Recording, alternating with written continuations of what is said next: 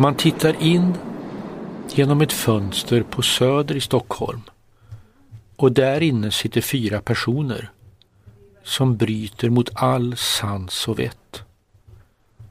De heter Marcus, Sandra, Molly och Emily. Man tittar in genom fönstret och där inne finns en del roliga affischer som Skända arbetslinjen, Vägra jobba, Kuken och Biljettkontroll, Jalla, hej då! Och man kan tänka att dessa små vänstergrupper med sina roliga paroller är sig lika.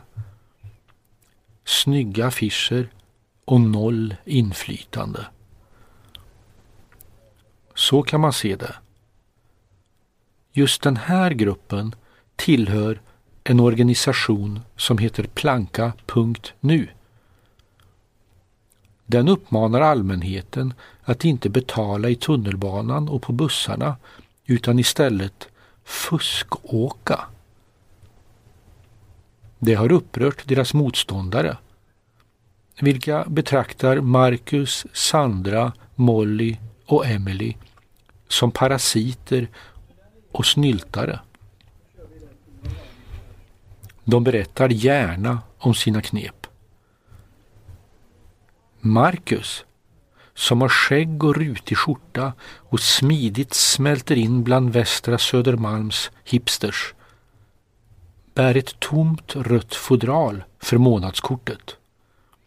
Det håller han fram, som om han lägger ett kort över spärrens läsare, samtidigt som han smiter in bakom den som går före. Man kan också svinga en jacka över spärren så att fotocellerna öppnar dörrarna därför att någon tycks passera ut. Det finns en app att ladda ner en falsk sms-betalning som man kan lägga över läsaren i bussar. Så många knep det finns. När plankade du själv senast? Uh, idag. När betalade du senast en tunnelbanebiljett? Det var inte så länge sedan men det var, det var för att, äh, det var inte jag själv som betalade den så men ja. Uh, men jag själv, eh, det var väldigt länge sedan. Hur ofta åker du tunnelbana? Ungefär varje dag. Och du plankar jämt? Ja. Och vilken metod använder du då? Um, jag går oftast efter någon som antingen som liksom visar att jag ska gå efter dem. Eller så ja, försöker jag öppna själv.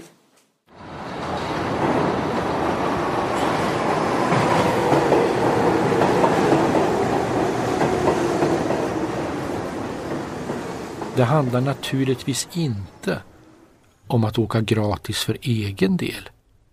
Jo, det också. Alla har fuskåkt till det här mötet.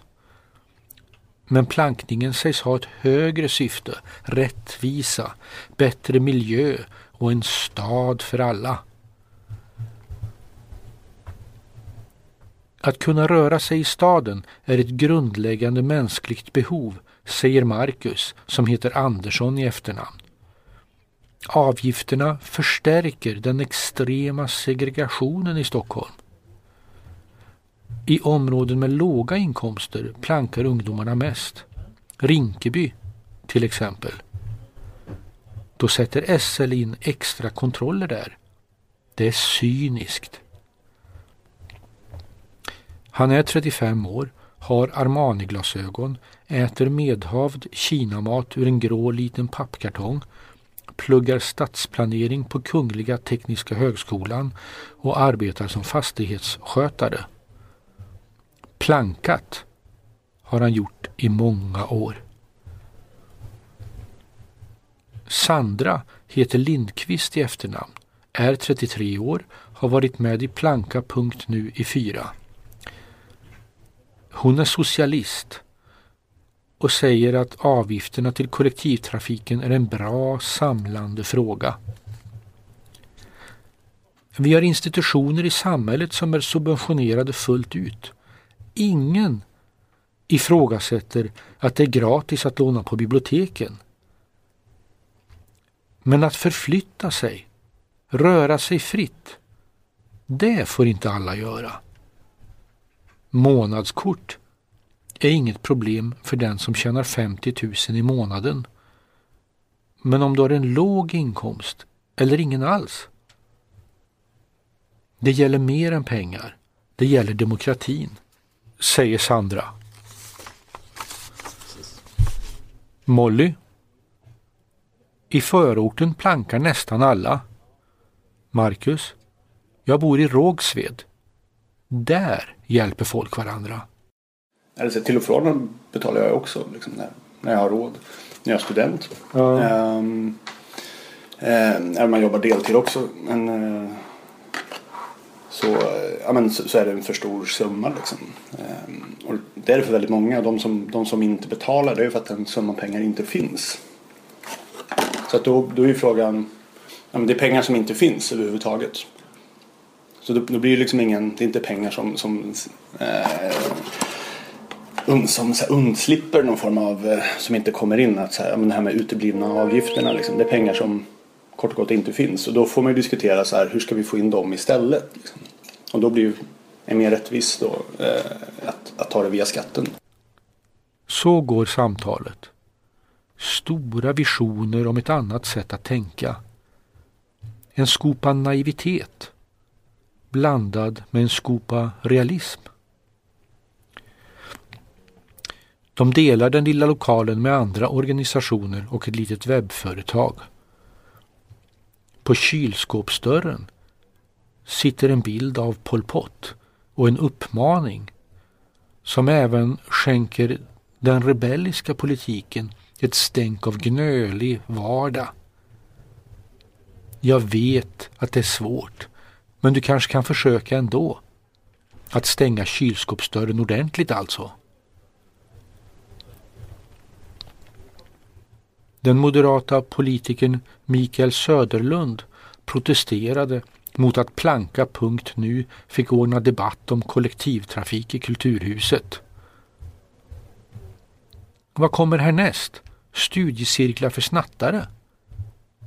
Dagens Nyheter höll med och kallade Planka.nu för bortskämda snyltare.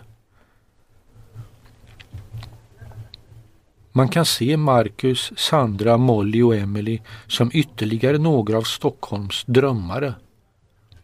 Vilket är bra för stadens mänskliga artrikedom. Men inte mycket annat. Eller? I våras skrev en av Socialdemokraternas tyngsta tänkare, Leif Pagrotsky, en debattartikel där han förordar nolltaxa. Kollektivtrafiken är lika nödvändig i en storstad som hissar i höghus. Ingen drömmer om att man ska köpa biljett för att ta sig till sjätte våningen. Och det finns kommuner som redan tillämpar nolltaxa.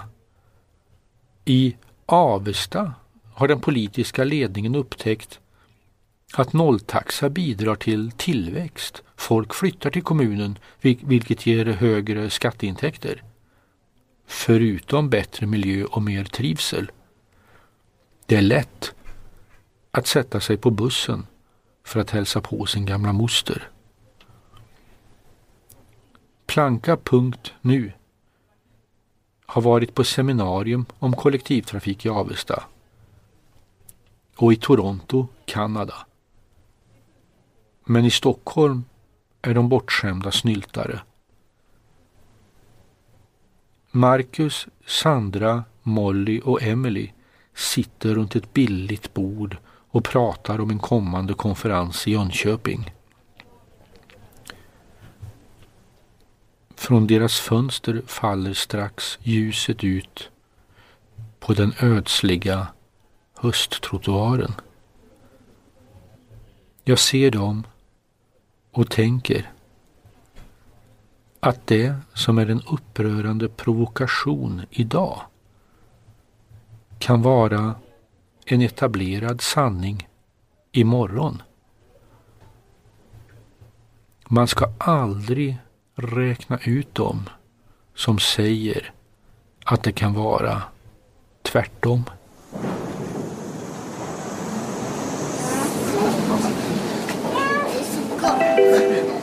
蓝色，红色的。